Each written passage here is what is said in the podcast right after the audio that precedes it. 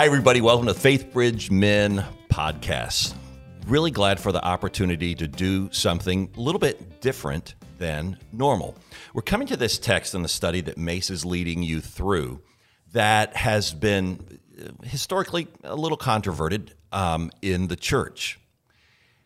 And so, what I'd like to do before we have the, the conversation is I want to introduce who we're having the conversation with. And then I want to back up and just remind faith bridgers of something that we call our convictions, persuasions, and opinions. First, let me introduce Mace Perez, who needs no introduction. Mm-hmm. You know him already from Faith Bridge Men. I want you to meet Dr. Todd Still, who is the Dean of the George W. Truett uh, Theological Seminary at right. Baylor University. Todd and I got to have coffee a few weeks ago because of my dear friend, our dear friend, uh, Steve Bezner, who said, You need to meet this guy. And occasionally you just meet somebody that you just click with. And I think it wasn't within 24 hours, you said, I would like to have a conversation about this theological uh, subject. And I said, I know who I want to, to, to have. And I called you, and you graciously said, I'll come down from Baylor and do it in person. It's a joy. And I appreciate that. Thank you. Yeah. Thanks for the invitation. Yeah, really, really appreciate that. So, here at FaithBridge, years ago, as every church planter kind of figures out, you're going to have to figure out what's in bounds and what's out of bounds. Because at the end of the day, everybody wants to know what's in bounds and what's out of bounds. Well, of course, you know you're going to start with the essentials, the Apostles' Creed kind of stuff.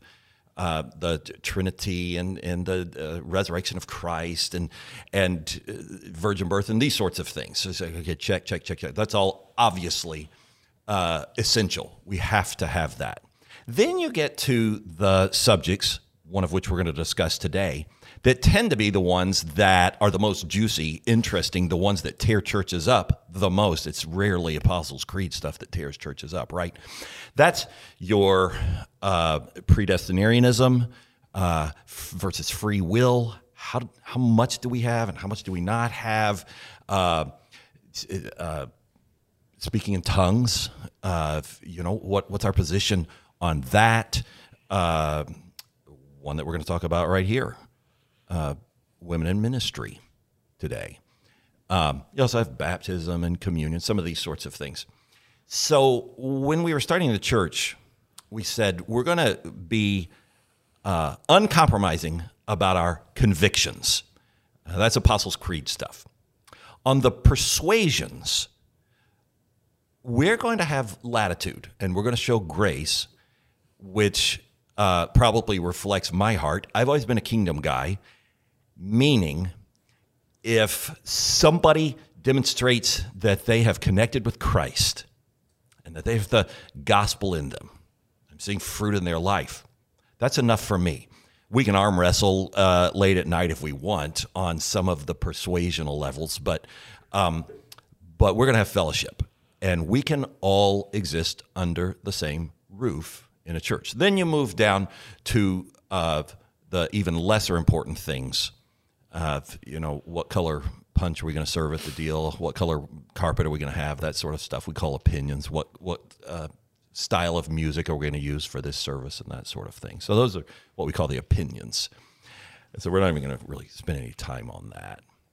Then you have social issues that are a whole, whole other thing that really kind of fall into the convictions, but that's a different conversation than our conversation today. So, if you want more about that, you can always just Google Faith Bridge, Convictions, Persuasion, Opinions, and you can read everything crystal clear. Now, with that background, we're going to come to one of the texts. New Testament has several texts that are uh, Christians have arm wrestled over uh, for years uh, about women in ministry. Some people say, Women in ministry? Of course, women in ministry. Why would you even ask the question? Some say, Women in ministry? Of course not, women in ministry. How could you even think such a thing? And so, uh, like any of these persuasion level issues, uh, a case can be made uh, sort of building your ladder up either side of the wall biblically, um, which is why they're so interesting and, and why I'm convinced that uh, brothers and sisters can uh, coexist very happily uh, as long as is there's a graciousness shown uh, and not a dogmatism. And um, so we have uh, Mace. You have sort of uh, preferred building your ladder up the complementarian side. I'm going to ask you to define that in a minute. Um, and Todd, you say, well, I, I think I see uh, going up the other side of the wall, the egalitarian side. And so maybe that's a good place to start. Uh, uh, why don't we start, uh, Mace? Define complementarianism for everybody. Sure. Um, I'm happy to do that. Before, um, I'd like to give one caveat that I would like to touch on that one of the reasons why this is a persuasion level issue is because yeah. we do agree on far more than we disagree on, not just Apostles' Creed, but I think even as it comes to this topic. But my working definition of complementarianism is the position that men and women are completely equal in value, dignity, and worth before God and have equal access to God in Christ. And that there are fundamental differences between men and women that should be embraced and celebrated whereby they complement one another. That's where we get that term complementarianism. They mm-hmm. they complement one another, particularly evident in God's design for marriage, family, and the church. Gotcha. Say it one more. Say say say the say the last part one more time, just to make sure I've, it's good. It's just it's kind of long. So say it sure. one more time. Men and women completely equal in value, dignity, and worth but we have differing functions that complement one another. There it is. So as, uh, equal in mm-hmm. essence, mm-hmm. distinct in function. In function. There it is. All right, Todd, talk about uh, what does egalitarian mean? Yeah. So first of all, I remember a friend who said, "God creates people." Uh, people create pigeonholes. So we use labels to try to reduce complex concepts to sound bites. Mm. So, egalitarianism, if that's the label we must use, is in essence uh, an attempt to define one's theological and practical position vis a vis women and wives in marriage and ministry. And an egalitarian, or one who wants to argue for uh, biblical equality, is uh, one who says, based upon both the sweep and the specifics of Scripture, there is a quality for men and women in marriage and in ministry. And you then turn to text, typically other than 1 Timothy 2, uh-huh, in right, an attempt right. to build up yeah. this position. Right. But the most important thing that we can all agree on yeah.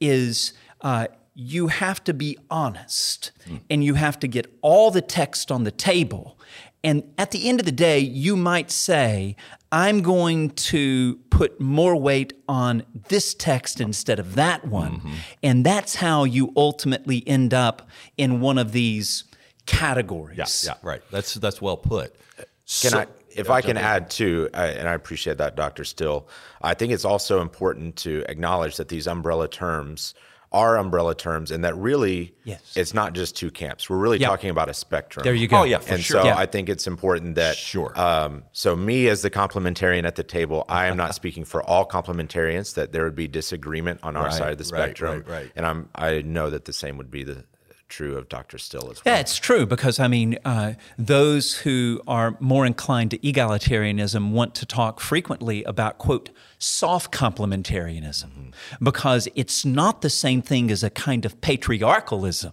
that sees the whole of life as so structured in order that it's an over under at every twist and That's turn. Right. Yeah, yeah, well put. Okay, so why don't we go uh, here? Mace, and by the way, I appreciate everybody's tone. I think we all agree we're brothers, mm. we love each mm. other. So let's just have the conversation, and nobody's feelings are going to be hurt. We're just trying to to to sort of figure uh, why don't you, Mace, explain? Here's why the ladder goes up this side of the wall for me. Um, it's, certainly, we're in Timothy, so I guess that's your primary text. There's a couple of others that you refer to, but explain it. Uh, here's biblically how I'm getting there. Absolutely.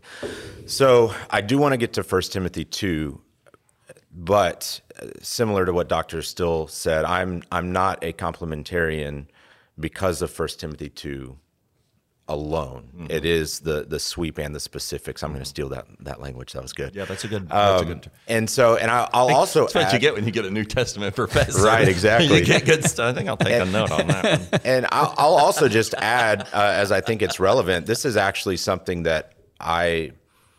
This is a position that I've come to over time. That I actually changed my position. Um, hmm since becoming a believer and even since coming to Faith Persian. We can talk a little bit more about that. Mm-hmm. The the first place I would start, and this is not the and one of the things that I know that Dr. Still and I, and, and you as well, Ken, would agree on is that we ultimately want our views shaped by mm-hmm. Scripture. But I do think um, natural revelation has a place. So, one of the reasons why um, I would be a complementarian is that when we look at natural revelation, we see that there are distinctions between men and women, that there are physical difference. And yep. even uh, while there are certainly exceptions to this, even my own children, I have an eight year old boy and a three year old girl. They are very different in terms of their demeanors and their play style and those sorts of things. But most importantly, I came to this position by scripture. So it starts by the sweep of scripture. It starts on page one of the Bible that in Genesis 1, God created humanity in his image and he created them male and female. That he, he made distinct um, beings, male and a female, and, and, they were meant to be his imagers. And he, he said, Be fruitful and multiply. And as we know, that that requires both sexes. That requires men and women. So there, there's a funk, or excuse me, there's an essential equality of being made in the image of God, but there is a, a functional distinction. Mm-hmm. As we as we go forward into Genesis two, we see God creating uh, the man first, and Paul is going to reference that when we get to, to 1 Timothy 2, that he creates the man 1st mm-hmm. But he, it's the first time he says something was not good, right? He says that the, the man was alone. And while he's alone, and this is again going to have reference to first or uh, relevance to 1 Timothy 2, I think, when we get there, that it is to Adam that he gives the command to work and tend the land before Eve ever enters the picture. But he says that it's not good. And so, of course, we know that he, he has all the animals come before him, but a helper was not found suitable to him. And so God creates woman from the man who we eventually learn is gets named Eve to be his his helper. That again, we're seeing some level of distinction in terms of of, of role. Uh, I like the way Kevin DeYoung, DeYoung writes. He says another man, another male human, could have provided relational respite and energy for Adam God could have gifted Adam a, a, plow or a team of oxen or a fraternity of manly friends, all of which would have been useful, even delightful, but none would have been a helper fit for the crucial task of producing and rearing children, going back to that idea of being fruitful and, and multiplying.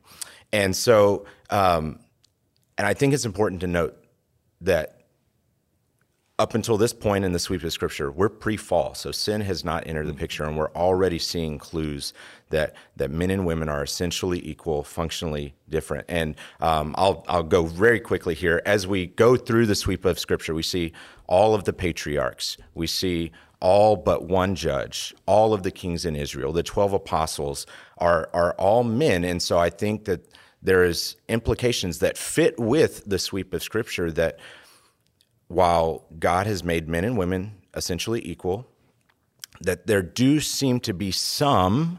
Uh, I'm not f- on the full patriarchy end of the spectrum that Dr. Still referred to earlier, uh, but there do seem to be some um, roles in the life of the people of God that are, are reserved for men. And again, I think that's especially relevant to marriage. And there I would go to Ephesians 5. And one of, but not the only text that I would go to when it t- it comes to the family of God, the church would be First Timothy 2, but I know we'll get into that a little bit more in a moment. Yeah. Good. Well, okay, since you went back to Genesis, you want to go back to Genesis? Uh, or, or is there anything to add there or, or straight into Timothy? So, uh, Genesis 1, and let us make humanity in our own image uh, and likeness, male and female created he them. Ostensibly, we see that uh, Genesis 1 and Genesis 2 are in some degree of tension because the kind of equality that one enjoys in one, one does not necessarily have in two. But be that as it may, at the end of the day, we have the fall. And the fall changes the game. So it's creation fall, and then it is redemption. And Paul says, for example, if anyone is in Christ, new creation, old things passed away, new things have come. So when we begin to turn to texts in Paul that begin to think about how do men and women relate in marriage and ministry, I would also go to Ephesians 5, but I would start in 521, submitting therefore one to another. And see if you don't have that mutual submission, with which 521 begins, it's actually a participle. You don't even have the command in 522. You got to go back to 521 to pick up the verbal. Mm. And so it is, in fact, a mutual submission that is envisioned there. Moreover, when you look to a text like uh, so this is not a Pauline one note or a Johnny one note. Uh, you find other passages in Paul that are particularly important. I would turn, uh, although this is often overlooked, to 1 Corinthians 7, where it says that each man should have sexual relations with his own wife and in contradistinction to contemporary context in which Paul found himself, and each woman with her own husband. The husband should fulfill his marital duty to, to the wife, and likewise the wife to the husband. The wife does not have authority over her own body. And everyone in Paul's culture would have been saying, Amen, brother, mm. but yields it to the husband in the same way. Mm-hmm. The husband does not have authority over his own body, but yields it to the wife. And this stands out like an erratic block on the landscape of ancient cultures. Yeah, that would have been like, what? What in the world are you talking yeah, about? Yeah, right. And then when you begin to think about uh, ministry in particular, uh, I would simply point out that for the prohibitions, and we're about to encounter one as we talk about 1 Timothy 2, mm-hmm. one could also point to 1 Corinthians 14, 33b to 36. But one also has to understand that in addition to these what I call time bound uh, uh, prohibitions, mm-hmm. there is also Pauline praxis. And when you begin to think about the women in the Pauline mission, you are able to assemble a remarkable uh, group of people. It's quite an ensemble. And yep. they have names and they have titles. Mm. Phoebe's a deacon. Uh, Prisca is a co worker. Junia is an apostle. And we're just the, to the tip of the proverbial iceberg. Mm. Nympha, Lydia, Euodia, Syntyche. Uh, these are not things that we're inventing out of thin air. They're texts. Yeah, really good. Okay, so let's let's get into the crux. You want to go straight into the crux of, of uh, Timothy, where we are in the men's study? Sure. All right. So so tell us, Mace. Here's where we're uh, where we're going in the complementarian uh, interpretation. Sure. Uh, I do want to just affirm something that Dr. Still said. Um, one of the things that um, I don't think the most helpful way of phrasing the question is what do you think about women in ministry? That's normally what we hear is that egalitarians are for women in ministry, complementarians are not for women in ministry.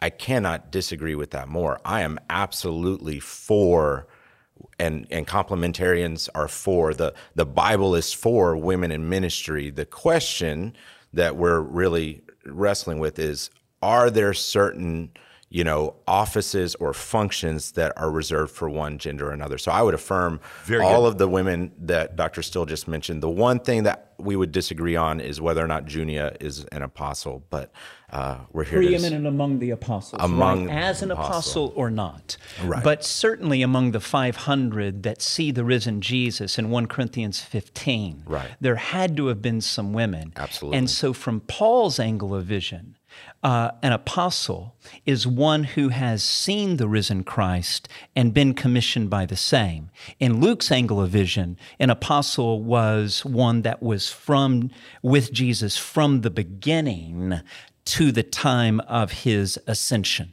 So I'm happy to allow Luke to be Luke and Paul to be Paul. Interesting.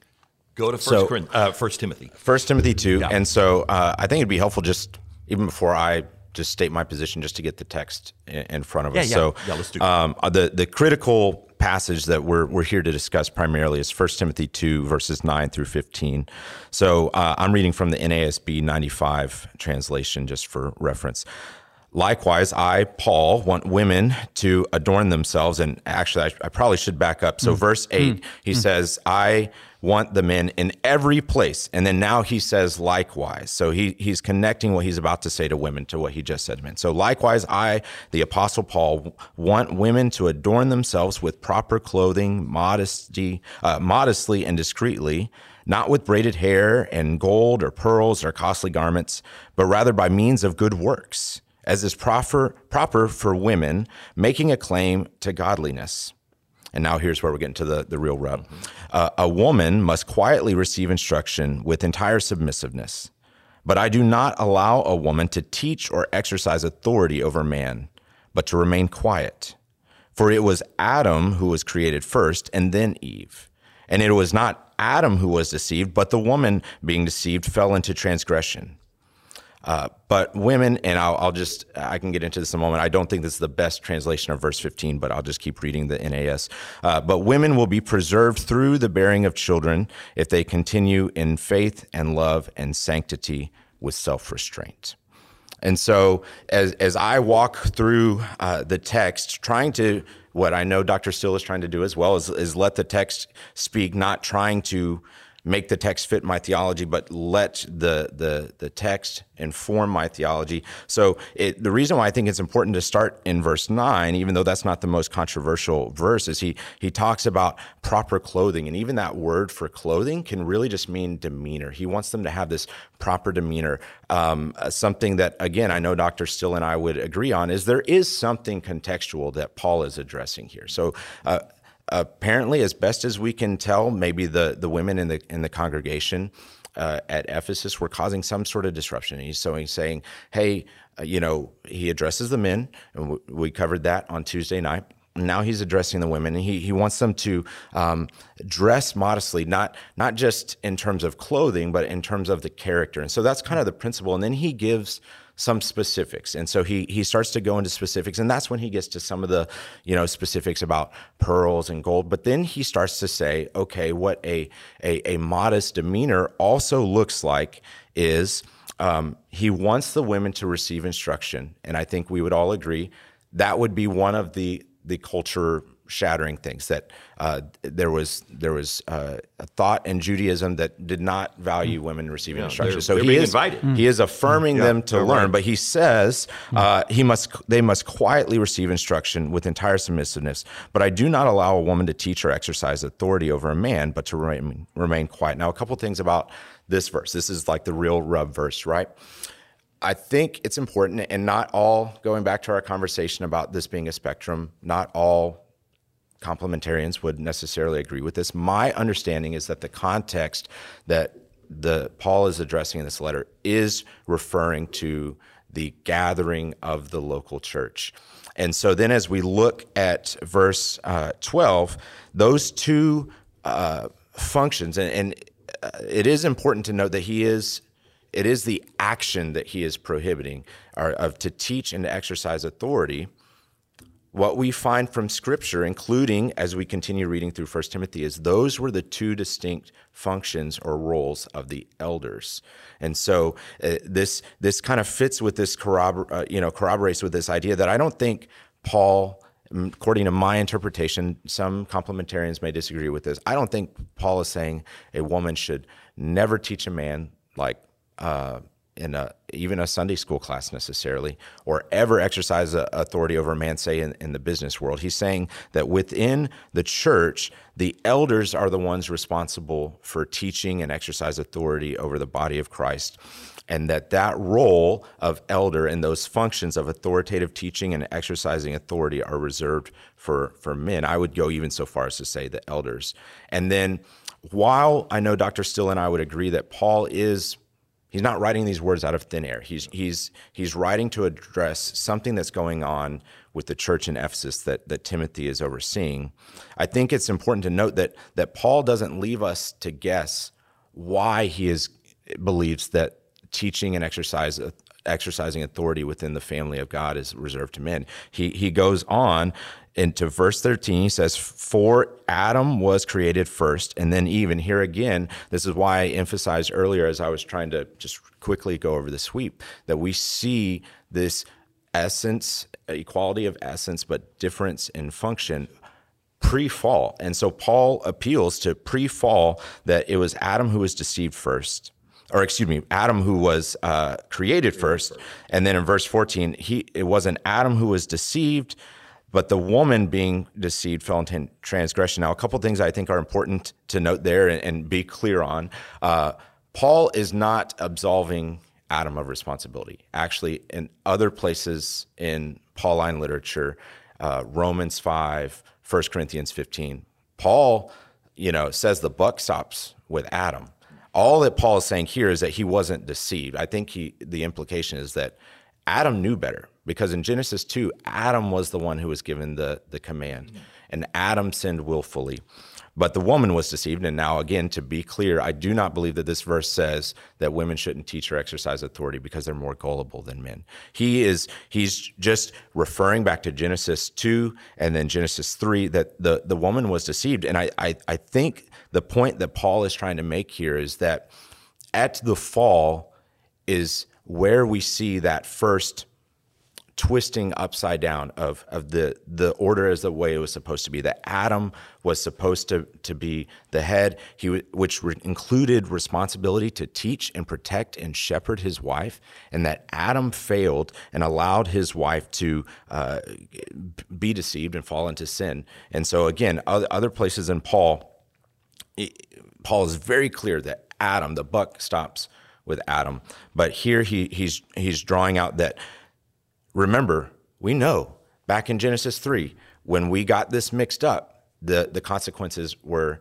disastrous. But Paul, being a, a preacher of the gospel, doesn't leave uh, the woman or women in this state of transgression. So um, I think a, a better translation of verse 15 would be but she, still referring to the woman, the, the verb there is singular, but she will be saved through the childbearing. There's an article there I, that she will be saved through the childbearing if they continue in faith and love and holiness with discretion. And so I think um, it's important to note that the the verb is singular. I think he he's referring back to the woman. Then he says through the childbearing, and so it's clear that Paul has been using language from Genesis two and Genesis three, and now he's carrying that forward. And I think this is a reference to the proto evangelium that Genesis 3 that God said that from the woman was going to come a son who would defeat the serpent that that would be her savior. So he's not leaving women in the state of, of transgression that he he's saying that that she will be saved through the childbearing. And there is this sort of transition I think going on in the text where he names Eve and then he starts to use this generic term woman and then he clearly does use the a plural form if they continue in faith. So I think from there, Paul is trying to slowly move from the specific woman, Eve, to women generally. So he kind of goes from general, here's the reason why, specific, and then back to general. Yeah, good. That's good and thorough. All right, Todd. Let's go to same text. Yeah. well, Mace, um, thank you for such a, a, thoughtful, careful treatment of the text. Maybe I could just summarize that which uh, results from my analysis of the text. So, in this given ecclesial context, ostensibly Ephesus in the early to mid 60s, uh, women, uh, gune can also be rendered wife. Uh, women and or wives are precluded from uh, teaching, uh, exercising authority over men or husbands, likely due to concerns that arose in this context uh, where false teachers were promoting a faulty theology. So I think that uh, since uh, 1736, and Paul Anton first labeled uh, 1 Timothy, 2 Timothy, and Titus as the pastorals, uh, these have been read collectively. I think that's not unhelpful as we try to better understand the so called uh, Ephesian heresy here at least 1 and 2 Timothy are directed to Timothy in Ephesus, even as Titus is directed to the Pauline associate uh, in, in Crete. It's fascinating in 2 Timothy 3, uh, there is talk about false teachers. The kind 3 6 that worm their way into homes and gain control over gullible women. That's not a flattering description, mm. but at the end of the day, the idea is they're susceptible to this instruction, maybe not least since they themselves have not been instructed. Mm. Who are loaded down with sins, swayed by all kinds of evil desires, always learning but never able to come to a knowledge of the truth. And there's an analogy drawn from the life of Moses. So, that seems to be the context. Now, as Mace rightly says, this is now grounded in history and theology, turning to uh, the creation account found in Genesis 2, uh, where Eve is labeled transgressor. Uh, but even then, uh, whether one is or is not convinced by Mace's interpretation of 1 Timothy 2:15, there is a sign of hope. There is a companion text to this uh, in 1 Corinthians 14, 33b to 36, where women and our wives are enjoined to silence, and they're not meant to teach uh, men and or husbands. I think that this is an accurate interpretation of this text. I just don't think it's an adequate interpretation of the text hmm. because the text is not an island. The text is ultimately a part of a canon. Uh, you find this text amid a constellation of instruction. And some of the claims some of the concerns do not walk lockstep with the instruction found in 1 Timothy 2. Let me just take one text, if I had to turn to uh, as a go to text that cast aspersions upon the clarity that some, not Mace, but some see in 1 Timothy chapter 2. And it's this one. Having said in 1 Corinthians 11 that women will pray and prophesy, there is no doubt. This is a context of a local gathering as well. They will pray and prophesy. Uh, and yes, it is a mixed meeting because they're told to veil themselves or to keep their hairdos up, right? Because somehow, someway, this is a sign of authority. Uh, there's no talk of the husband being authority. Uh, it's the veiling that somehow is the sign of authority. And fascinatingly, they're to do this because so that they might have authority over their own head. Mm-hmm. Uh, and then in uh, uh, a line that none of us understand, because of the angels. but then in 1 Corinthians 11 11, that's the text to which I turn time and again. Paul begins with the transition plain, nevertheless in the Lord, neither woman is independent of man, nor man independent of woman. For as woman came from man, so man also is born of woman, but everything comes of God. So, at the very least, we have this kind of mutuality, which Mace uh, agrees with. And then I'm going to go maximalist on us. Okay. At the most, we have equality.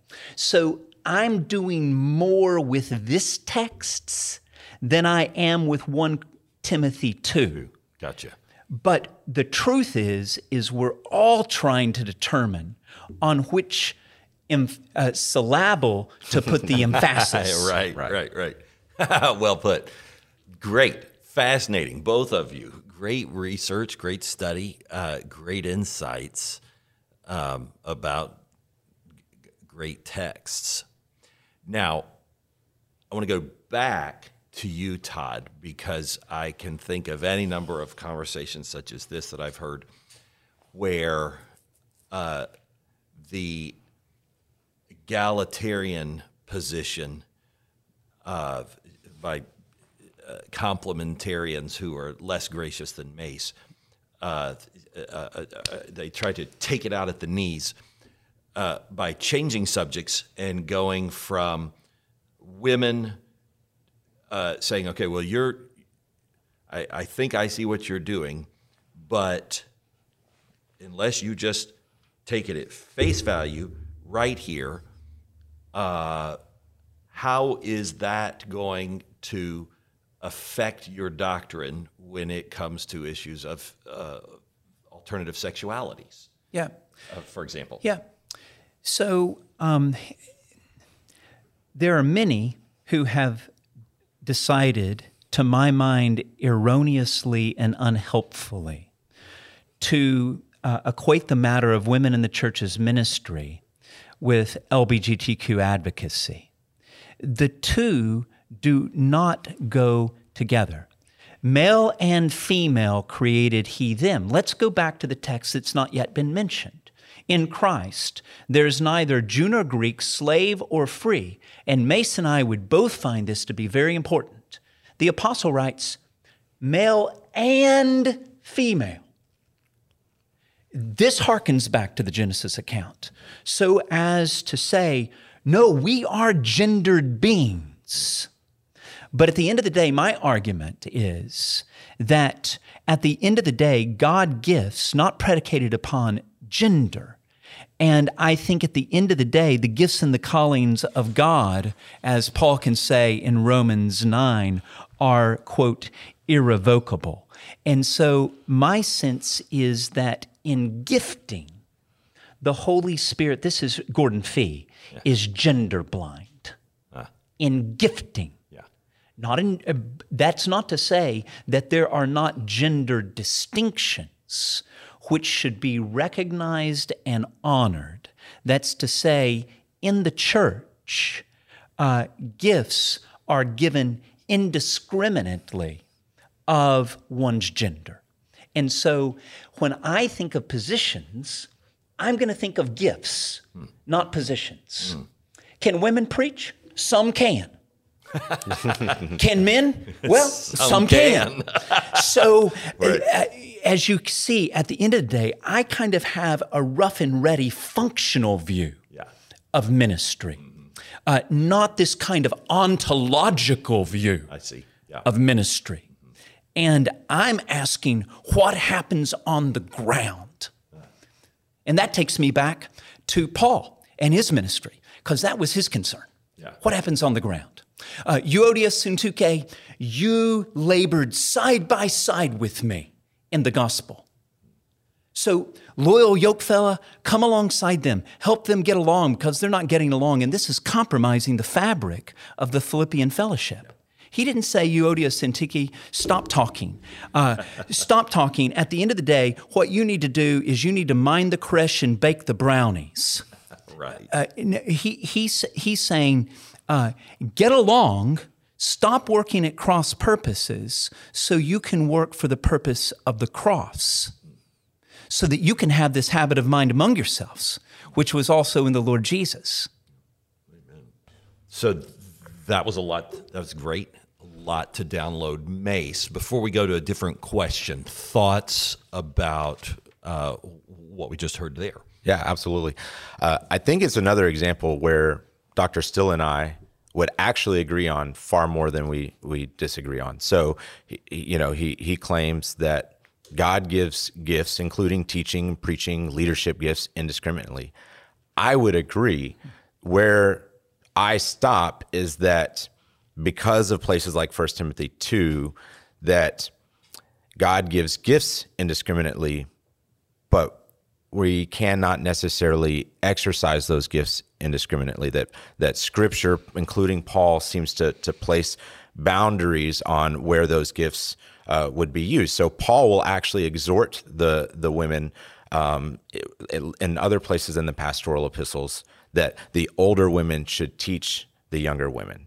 We do see places like um, where women are are doing vital ministry um, but I think it's important to note that uh, the verbs didaskein to teach, and a lot of the other places where we see women clearly doing some sort of edifying or, or, or teaching or helping explain the scripture, Paul, Paul or, or Luke are using other other places. So Paul will talk about in First Corinthians women praying and prophesying. There, so there there seems to be something distinct between praying in the gathering there seems to be something distinct about prophesying in the gathering, and then the role of being the authoritative teacher, uh, of, of expositor of God's word within the gathering of the local church, which I would see as reserved for elders, which I would also see the role of elder reserved for men. So, but on the whole, I think we'd agree that there are many admirable women throughout Scripture who are faithful women and that uh, Paul and the other New Testament writers uh, affirm women being active in ministry, and that God does absolutely give women teaching and leadership gifts. Sure, I think uh, so. I'll just share experientially my uh, the challenge that we have with a subject like this is you you touched on it humorously. Uh, occasionally, I'll have uh, women who will say to me, uh, uh, do, do, "Don't you believe in women in ministry or women can preach?" I'm like, "Yes, absolutely." Well, here I am. Uh, use me, and that's an awkward conversation, right? No, no, less awkward than if a, a, a young man says, yeah. yeah I'm ready." I'm like, "Yeah, I'm not quite seeing that, you know." But let's start with a, a small group and, and kind of see where we go. So let's let's go. Um, let let's do this. I, I, I, even though you both are doing a fantastic job of, of taking us textually, our, our our human depravity drives us back to uh, categories. And so I, I, I want to do that because you said something that triggered a thought, Mace. If there's a continuum um, of uh, you know hard complementarianism and hard egalitarianism, and then a, a milder or softer egalitarianism or a softer complementarianism. Uh, give some handles f- f- for here, because some some uh, uh, of us are just learning this for the first time, right? Right, and so so let's try to give some some handles so that that, that people kind of say, okay, so I think this is where I am, and then Todd, I'm going to ask you to do the same thing on the uh, egalitarian. So, so like, how would you describe a hard complementarian uh, and then a soft complementarian? Right. So, um, I would probably be described as more of a soft complementarian. That there would be people uh, to the left of me or to the right of me, which, however you're thinking of the the spectrum, more extreme on the complementarian side because I'm, as I've tried to argue, my interpretation of the text is limiting the teaching and exercising authority within the gathered local church, which is a function of the elders. So I personally have no problem with a, a woman teaching a Sunday school class that's mixed gendered, being a small group leader. Um, because I see that as not as fundamentally different than the the gathering of the entire church. Okay, so let me, I'm going to push you just a little bit.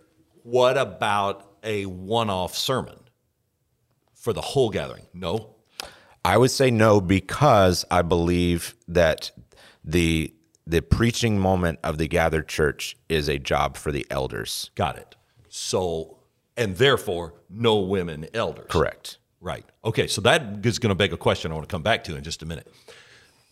Todd, let's go soft complementarian uh, egalitarianism uh, and, and hard egalitarianism, and, and and how would you describe that? I have been greatly aided, Ken and Mace, by the ministry of Christians for Biblical Equality. And Mimi Haddad gives guidance to this remarkable group. I'm on their circle of reference. I find resources that the Christians for Biblical Equality do to capture my habit of heart and mind regarding this matter. I don't think it's helpful not to be in conversation with complementarians. Sure. Um, and so, for those who basically want to say, we're going to take a scorched earth theory here, Right. All or nothing. that's not my habit of mind. Same. And so, uh, if that represents uh, extreme egalitarianism, I'm not there. Gotcha. Uh, I'm I'm not there because at the end of the day, uh, although I might disagree with a complementarian, I can acknowledge the work of God in their lives and in their midst.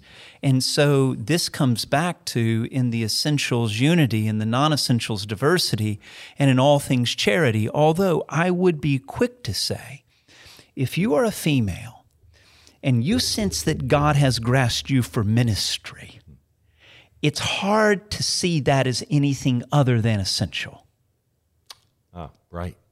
Right. So let us put that to the test, it follows, and let's explore those gifts and graces and develop them and see what's there. Uh, right. Okay.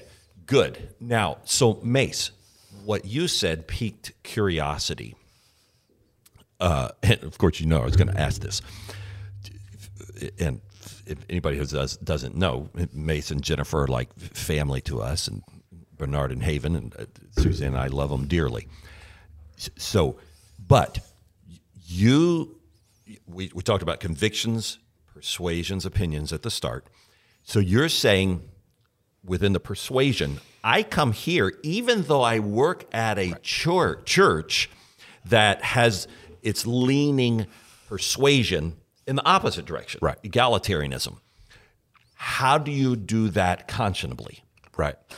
So I I think it goes back to um, a couple different things that have already been mentioned. So I think it's relevant for this conversation that when I first came to FaithBridge, I had barely even come to Christ by that point, and so did not have um, much scripturally informed views about anything, much less this conversation. And I think as you kind of you know imitated earlier on in our conversation, by intuition, I was an egalitarian. That why is that even a question? This is the 21st century. Why would women be barred from being pastors or teaching, especially if they feel called by God and they're gifted and all these sorts of things? And so I was, but unlike Dr. Still, so I'm not saying that this is, you know, Dr. Still or you or anybody else at FaithBridge. I'm just saying, me personally, I was scripturally uninformed. And as I mm-hmm. studied scripture, I came to believe that scripture taught the complementarian view. So I changed my view because of what I saw in scripture. I am comfortable being a member here and being on staff here for a couple of different reasons. Number one, I have a high, high, high view of what it means to be a church member. That when someone commits to a particular local body, that it is a commitment and that that's not one that should be reneged on swiftly or or or, or uh, flippantly.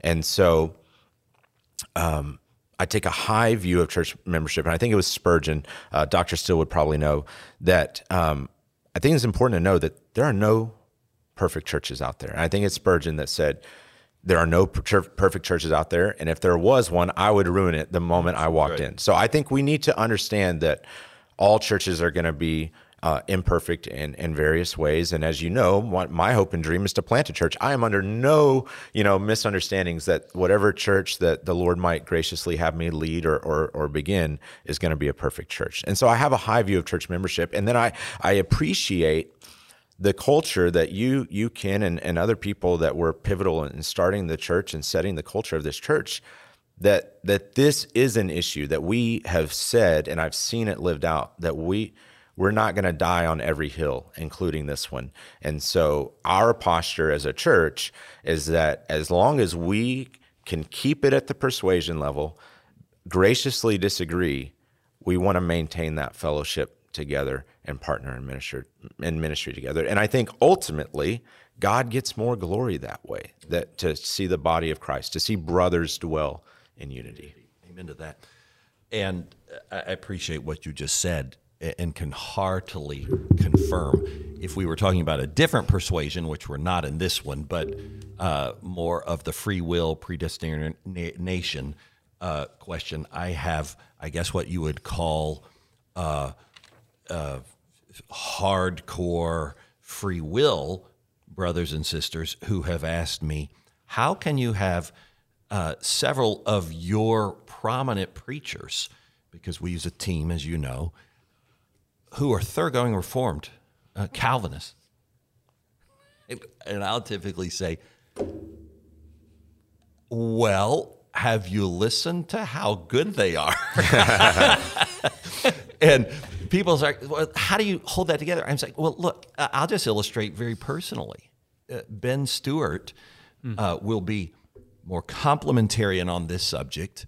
Um, and uh, more uh, Calvinistic um, in free will, and yet he and I are the best of friends, and uh, talk all the time, and never talk about these things, and which kind of shocks new Christians, young Christians. Say you don't talk, and it's like no, because we trust each other's heart at such a deep level uh, we don't have to do that. And when he has spoken here or done, uh, you know, postscript recordings, uh, he's like you has been very gracious to say, but you know, I'm probably going to come a little different than Ken on this one, um, but here's you know how I'm I'm seeing it, and so I think that is one of the reasons that FaithBridge has been, and, and Lord willing, will continue to be a healthy place because we've, I think we've drawn uh,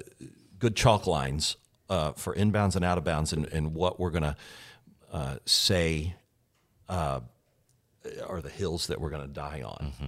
And, uh, and then there's a lot of latitude um, otherwise. And I bet that, Todd, you've got, uh, notwithstanding your uh, leanings towards egalitarianism, I would suspect on your faculty or in your student body at Truett, you're going to have people who are going to come in a, uh, a, a more on the complementarian side. Not on our faculty. Not on your faculty. But within our student body. Sure, you would. Yeah. yeah. And, um, you know, I do think that it's important for Christians to be able to talk to one another and not past one another. Amen on on on such issues. Now, uh, we do have faculty that are more inclined to an Arminian perspective and a Calvinist perspective. Sure, sure. And to mention another that we've not mentioned, uh, let's don't die on the millennial hill. Ah, right. right. So these are the kinds of things that have so often divided believers. Um, as a Baptist, uh, hear me say how much water one uses or what one drinks out of a cup is really not at the end of the day uh, going to rise to uh, the level of uh, irrefutable doctrine. Yeah, yeah. Well, we got the we got the baptism one solved two or three weeks ago when we when we did those recordings. Right. I love it. So, and you know, I'll tell you another thing. You, I, you would, I think you would remember this, Mace, because I think you were here. Uh, Todd, you'll enjoy this. We have uh, marched this out, even at the staff level, for years. I'm thinking of an era when we had two retired pastors on our staff who had said, you know, I'm retired, but I, I still got energy. Put me to work. and they were both members here. One was a thoroughgoing uh, dispensational DTS uh, uh, Bible church uh, guy. One was a thoroughgoing uh, charismatic tongue speaking prayer guy. And at our staff link, which is our Tuesday gathering for the whole staff, where we sing and share some God sightings and usually have a teacher. Many times they'd sit at the same table. And I thought, beautiful. you know, that is the way that the it's body beautiful. of Christ right. should uh, be working. And uh, all right, well, let's close it up by uh, let's see.